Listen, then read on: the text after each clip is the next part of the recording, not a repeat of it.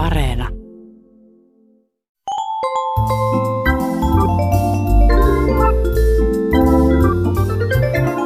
Aristoteleen kantapää. Ohjelma niille, joilla on äidinkielellä puhumisen lahja kuin vettä vaan.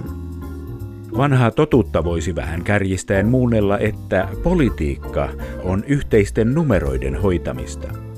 Kansanedustaja voi puhua toreilla ja saleissa politiikkaa mielin määrin, mutta lopulta ratkaisevaa on se, mitä numeroita budjettikirjaan kirjoitetaan. Numerot ovat muutenkin läsnä politiikassa koko ajan, aina vaalituloksista alkaen, kannatusmittauksista puhumattakaan.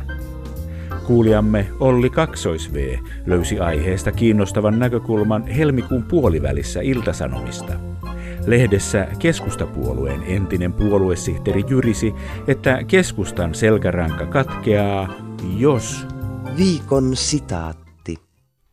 puolueen kannatus alkaa yksinumeroisella luvulla. Olli Kaksois-V ynnäilee puoluesihteerin matematiikkaa. Eikö kannatusprosentti ala aina yksinumeroisella luvulla, ykkösestä yhdeksään? Näinhän se on. Joko puoluesihteerillä on kannatuslukujen arviointitaito hommien lopettamisen jälkeen hiukan ruostunut, tai sitten tässä hänen kauniissa päätelmässään on syy hänen hommiensa loppumiseen.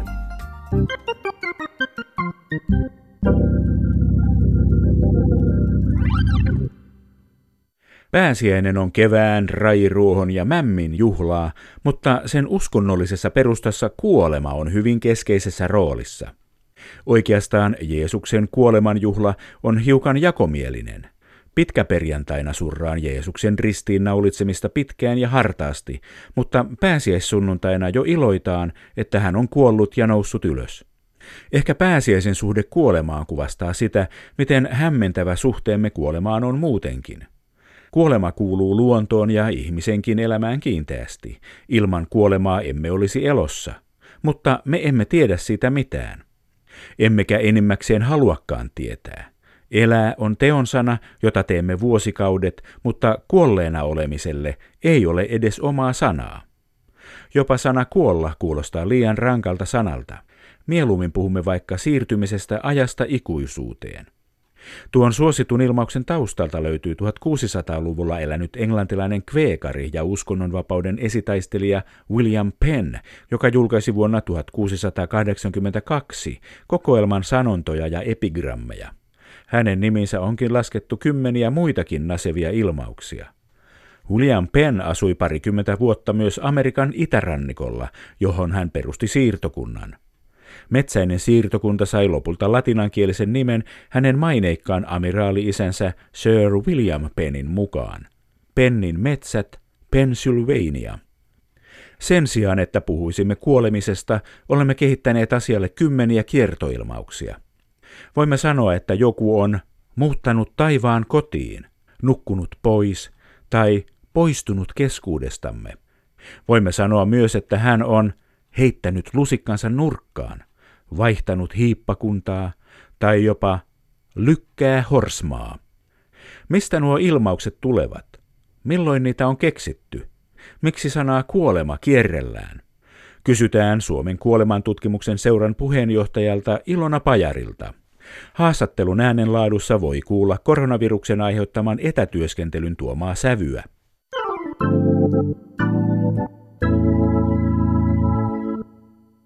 Miksi ei puhuta kuolemisesta, vaan siirtymisestä ajasta ikuisuuteen? Suomalaisen kuolemantutkimuksen seuran puheenjohtaja, sosiaalihistorian dosentti Ilona Pajari.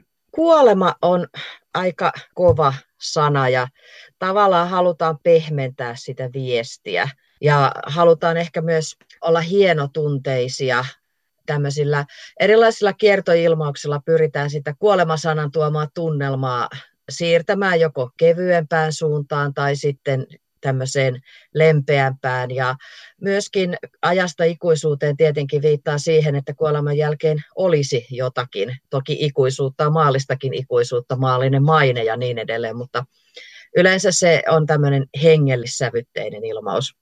Niin, siinä siis aika loppuu. Ajasta siirrytään johonkin paikkaan, missä aikaa ei ole. Aika hauska ajatus sinänsä. Joo, se on nimenomaan maallinen aika, että se ikuisuuden aika on sitten toisenlaista. Ja tokihan, jos ajatellaan tämä kristillistä maailmankuvaa, niin lopulta tämä maallinen aika päättyy kaikilta ja tulee viimeinen tuomio, jota odottamassa vainajat sitten lepäävät tässähän on myös semmoinen protestanttinen ajatus, että jos ajatellaan tuota reformaatiota, eli uskopuhdistusta, niin siinähän suhtautuminen kuolemaan tai kuoleman rituaaleihin muuttui hyvin oleellisesti. Katolisessa uskossa kuolemaan liitetään paljon erilaisia toimintamahdollisuuksia. Voidaan rukoilla vainajan puolesta, se, ne viimeiset hetket on tärkeitä siinä voidaan ajatella, että ihminen viimeistään sitten saa mahdollisuuden katua ja näin edelleen, mutta tässä protestanttisessa uskossa se ihmisen usko ja Jumalan armo ovat ainoita, joilla on jokin rooli, eli ulkopuoliset eivät siihen voi vaikuttaa, eikä mikään tämmöinen rituaali eikä toimenpide. Eli tässä voisi nähdä myös semmoista kaikua, että kuolemassa siirretään sinne, minne siirretään, ja siihen ei myöskään pystytä puuttumaan mitenkään. Onko näin puhuttu aina, että ei sanota kuolla, vaan että puhutaan jotenkin eri tavalla?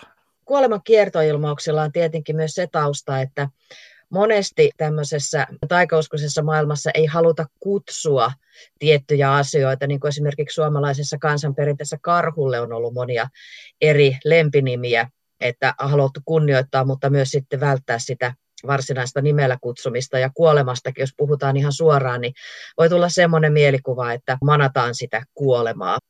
Mitenkäs sitten puhutaan kuolemasta myös monella eri tavalla? Kaikki ei ole näin kauniita kuin siirtyä ajasta ikuisuuteen, eikä välttämättä protestanttisen eikä minkään uskonnon mukaan meneviä, jollei sitten ole jotain luonnonuskoa, että alkaa työntää koiranputkea tai poistua muonavahvuudesta tai heittää lusikkansa nurkkaan. Onko tämmöisiä vähän arkisempia synonyymejä kuolemalle käytetty aina? Sosiaalihistorian dosentti Ilona Pajari. Sitä, että miten kuolemasta on puhuttu kevyempää sävyä vuosisatoja sitten, niin siitä on aika vähän jälkiä jäänyt, mutta silloin kun kuolema ei ole juuri siinä hetkessä läsnä, puhutaan jostakin kaukaisemmasta kuolemantapauksesta, joko ajallisesti tai sosiaalisesti, eli vaikkapa jostakin julkisuuden henkilöstä tai kaukaisemmasta tuttavasta, ja paikalla ei ole lähiomaisia tai henkilöitä, joille tämä on aidon surun aihe, niin silloinhan voidaan tietenkin keskustelun sävystä riippuen käyttää vaikka minkälaisia ilmauksia. Jos ajatellaan tämmöistä maassakuoleman tilannetta kuin vaikka sota-aikaa, niin silloin täytyy sitten keksiä tämmöisiä kevyempiä ilmauksia, jotta se kuolema ei olisi niin sanotusti tullut päälle ja aiheuttanut semmoista loputonta ahdistusta, vaan annettiin ymmärtää, että tämä oli taas yksi päivän tapahtuma ja näitähän nyt on tässä. Ovatko nämä yleistyneet sitten tuossa viime sotien aikana? No mä näkisin, että sota-aika on ihan omansa, että sen jälkeen sitten on tietysti joillakin voinut olla näitä tarve vähän muistellakin sota-aikaa ja myös näitä ilmauksia, mutta sitten myös se, että kuoleman etääntyminen arkielämästähän on hyvin tunnettu ilmiö, kaikki ollaan siitä kuultu, että se ei ole enää jokapäiväinen asia, ihmiset ei enää kuolleet kotona, vaan sairaalassa, tämmöinen sairauden hoitaminen jäi pois ja kuoleman näkeminen, niin silloin tietenkin se sellainen kuolemalla vitsailu on helpompaa, kun se ei tule sillä lailla iholle sananmukaisesti. Ja sitten myös se, että kuolemasta tuli entistä enemmän ikäihmisten asia ja kuinka läheisiä he sitten ovat itse kullekin olleet, niin näitä eroja on ollut huomattavasti. Ja sitten myös se, että ketkä tämmöisiä ilmauksia käyttää, niin vaikea kuvitella papin rouvan käyttävän tämmöisiä ilmauksia, että monesti liitetään miehiin tai sitten tämmöiseen karkeampaan kielenkäyttöön.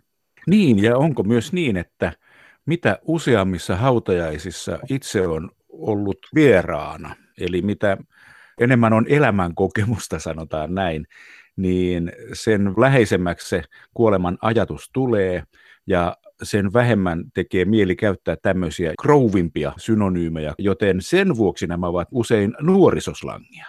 Sosiaalihistorian dosentti Ilona Pajari.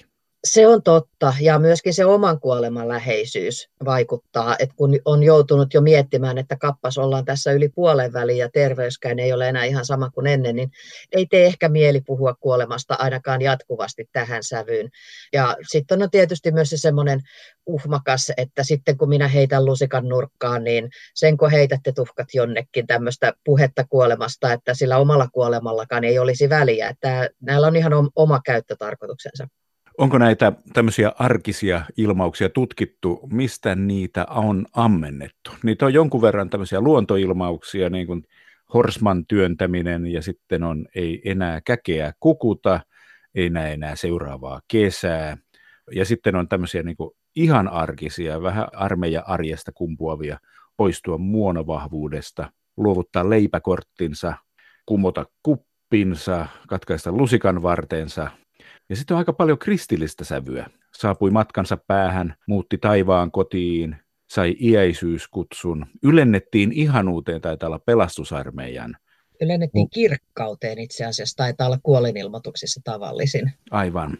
Tämäkin on armeijasta ilmeisesti siirtyä ilmavoimiin.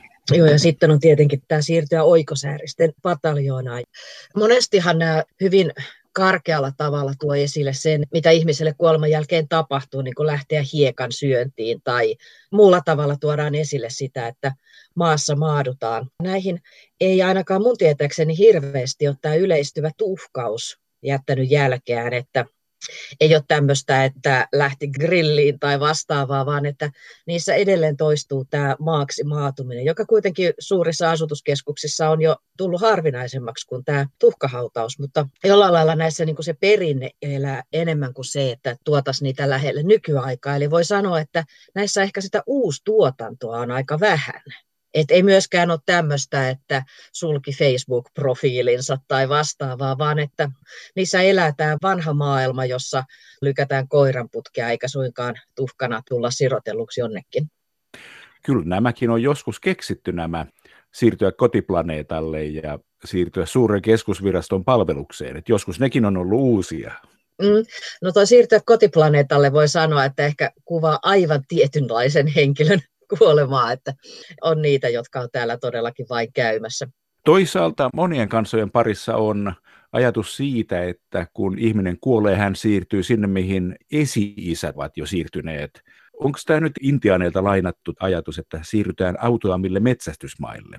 Se voi ihan hyvin tulla jostain sarjakuvista tai vastaavasta, että niissä on niin haettu sellaista tunnelmaa. Ja mulla on semmoinen tuntuma, että se olisi jostain länkkärisarjakuvista aikanaan tullut. Se on niin yleinen ja tunnettu Suomessakin. Onko muissa kielissä, muissa kulttuureissa yhtä värikäs kuoleman eufemismien kirjo kuin suomen kielessä? Sosiaalihistorian dosentti Ilona Pajari?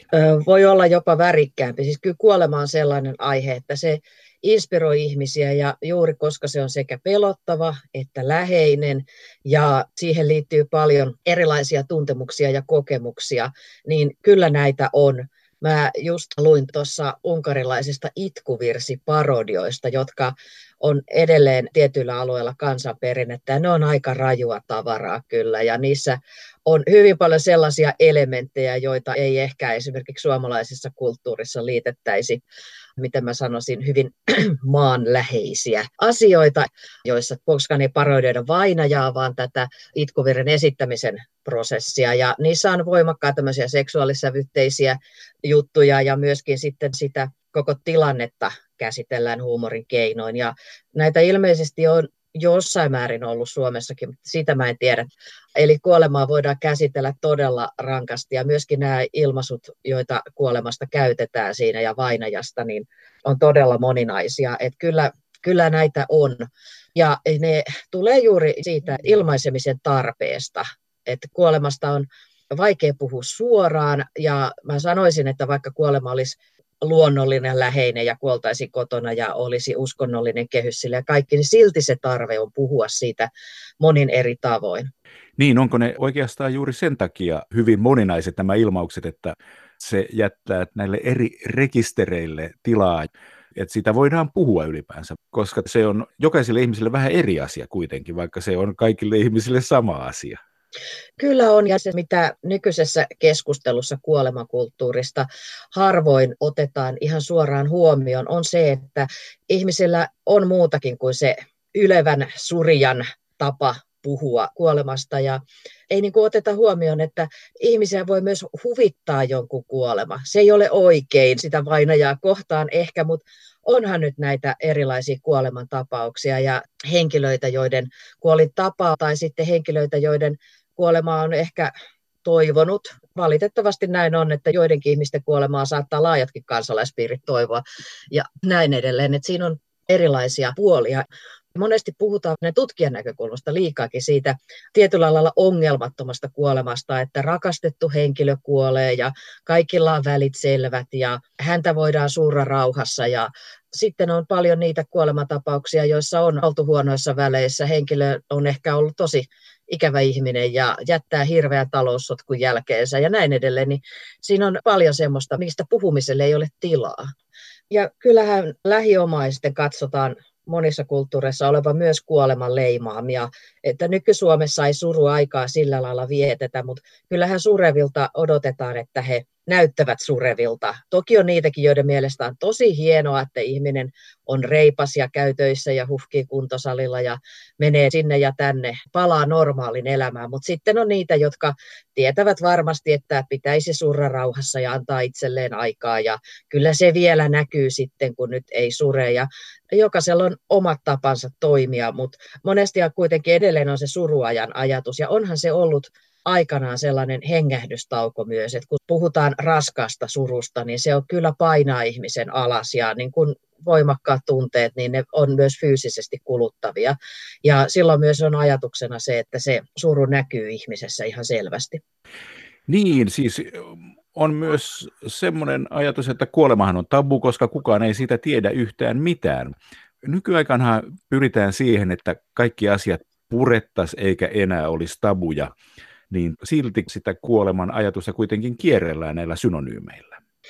Kyllä kierrellään ja yksi mikä on sellainen tabu on omasta mielestäni tämä surevien käytös, että sureva ihminen ei puhu lusikan nakkaamisesta nurkkaan tai että sinne se lähti koiranputkia työntämään. Että surevan ihmisen pitäisi pysyä siinä asiallisessa puheenparressa. Se on aika tiukka rooli ja tästä on mulla itsellänikin kokemus, kun lähiomaisen kuollessa, niin tästä on pitkä aika, jo melkein 20 vuotta, mutta sitten puolitutun kuulee sitten lasken leikkiä siitä. En nyt muista mitä vitsaili, mutta mielestäni aika hyvä jutun kuitenkin heiti. Ja tämä puolituttu henkilö, joka ei ollut mun isäni tuntenut ollenkaan, niin loukkaantui aivan valtavasti, että sinä et taida surra lainkaan. Ja mä sanoin, että anteeksi, tämä on kunnianosoitus henkilölle, joka opetti minut vitsailemaan. Hänen juttusa vasta kauheata olikin, se on toi kainuulainen perintö, vähän sellaista. Tavallaan mulla ei ollut oikeutta ilmaista surua tai kunnioitusta tai muistella ihmistä, vaan mun olisi pitänyt puhua niin kuin joku lähes ventovieras ihminen haluaa. Ja tämä on se jännä näissä ilmauksissa, että niihin sisältyy hirveän paljon sellaista latausta, joka oletetaan, että kaikki ymmärtää, mistä puhutaan. Ja tämähän on aina se ongelma just siinä erilaisten tunteiden ilmauksissa, että ymmärtääkö tuo ihminen, mitä minä täällä ilmauksella kulloinkin tarkoitan. Ja monestihan tämä huumori liittyy kuolemaan juuri rajatuissa piireissä, niin kuin on eri ammattiryhmiä, joissa on oma sisäinen huumorinsa, josta ei todellakaan puhuta meille ulkopuolisille. Hautausalalla on omat sanontansa, joihin voi sisältyä huumoria. Terveydenhuollon, sairaanhoidon parissa on paljon semmoista slangia, joka myös voidaan laskea huumoriksi ja näin edelleen. Ihan vain sen arjen kestämisen takia, ja nehän eivät ole suunnatut millään lailla näille sureville ihmisille tai ulkopuolisille, vaan se on se oma sisäinen kulttuuri, joka siinä vallitsee ja johon nämä kuuluu. Ja se on yksi syy, minkä takia kuolemasta niin vaikea puhua, kun jotenkin oletetaan, että me kaikki ymmärrämme, mistä on kyse. Mutta kun meitä kaikkia ei ole olemassakaan, vaan me kuulumme erilaisiin ryhmiin ja sitten on erilaisia tilanteita ja tunnelmia ja joskus se oma sisäinen tila ei sovi siihen ryhmään sitten ollenkaan. Ja silloin varsinkin sureville tulee näitä, että kun puhutaan, että miksi surevat eristyy ja miksi surevien kanssa on vaikea puhua. No juuri siksi, että kun ei saada sitä yhteistä säveltä oikein aikaiseksi millään.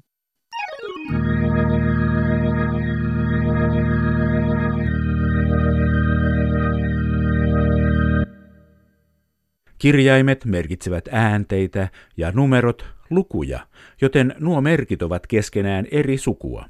Suuri osa meistä kirjainten käyttäjistä pelkää numeroita aivan turhaan, mutta tarkkana niiden ja kirjainten yhdistämisessä kannattaa olla. Kuulijamme nimimerkki tukiopettaja kertoo, miten oppikirjakustantaja Sanoma Proon pitkän matematiikan kertaustehtävä pisti koko luokan päästään pyörälle seuraavalla muotoilulla. Koulun juhlatiimiin kuulunut Miia. Viikon fraasirikos. Tutki Suomi 100 juhlallisuuksia keväällä 2017 suunnitellessaan vuoden 1917 matematiikan ylioppilastehtäviä. Nimimerkki tukiopettaja koettaa ratkaista, mistä tehtävässä on kyse. Tutkiko Miia tulevaisuutta suunnitellessaan vuoden 1917 ylioppilastehtäviä?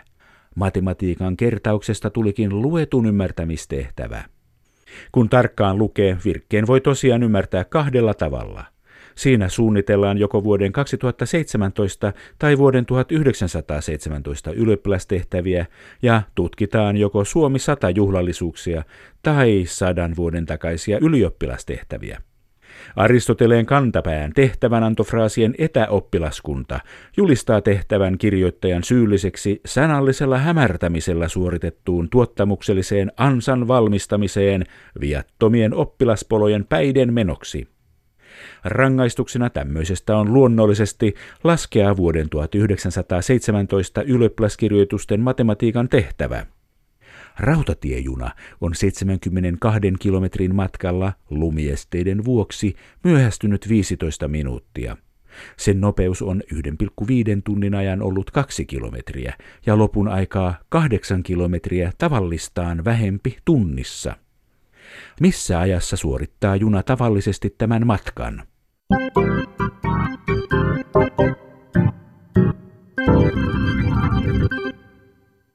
Maallistunut nykyajan ihminenkin käyttää päivittäin huomaamattaan vanhaa raamatun sivuilta kumpuavaa sanontaperinnettä hyväkseen kuin taivaan lintunen tai tuhlaajapoika, koska ei mitään uutta taivaan alla.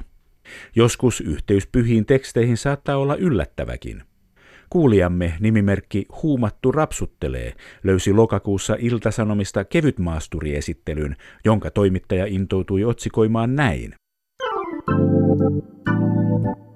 Viikon sitaattivinkki. Vanhan liiton rähinää. Nimimerkki Huumattu rapsuttelee miettii rähinään luonnetta seuraavasti. Sanontaa vanhan liiton jokin käytetään nykyisin usein, vaikkapa miespoliitikkojen korostaessa perinteisiä ja vakaita arvojaan. Mistä se tulee? Naisten en ole koskaan kuullut nimittävän itseään vanhan liiton naisiksi. Arkikielessä moni tosiaan tunnustaa olevansa vanhan liiton mies, ja tarkoittaa tällä vaikka sitä, että on sanansa mittainen, kunnioittaa vanhoja ihmisiä ja hyvää käytöstä, tai kuuntelee pelkästään Elviksen musiikkia. Ilmaus voi kuitenkin kertoa myös asenteista, joita kutsutaan sovinistisiksi, rasistisiksi ja suoranaiseksi ihmisvihaksi. Vanhaan aikaan mahtuu niin paljon erilaisia asioita, että aina ei tiedä mihin puhuja viittaa. Alun perin vanha liitto on raamatun aikaista sopimusjuridiikkaa. Vanhassa testamentissa Jumala solmii erilaisia liittoja ihmisten kanssa. Uusi liitto taas syntyi pääsiäisaterialla, kun Jeesus asetti ehtoollisen ihmisten syntien anteeksi antamiseksi. Sana testamenttikin merkitsee liittoa, joten vanha testamentti tarkoittaa vanhaa liittoa. Kannattaa siis olla tarkkana, mihin liittoon ilmoittaa kuuluvansa.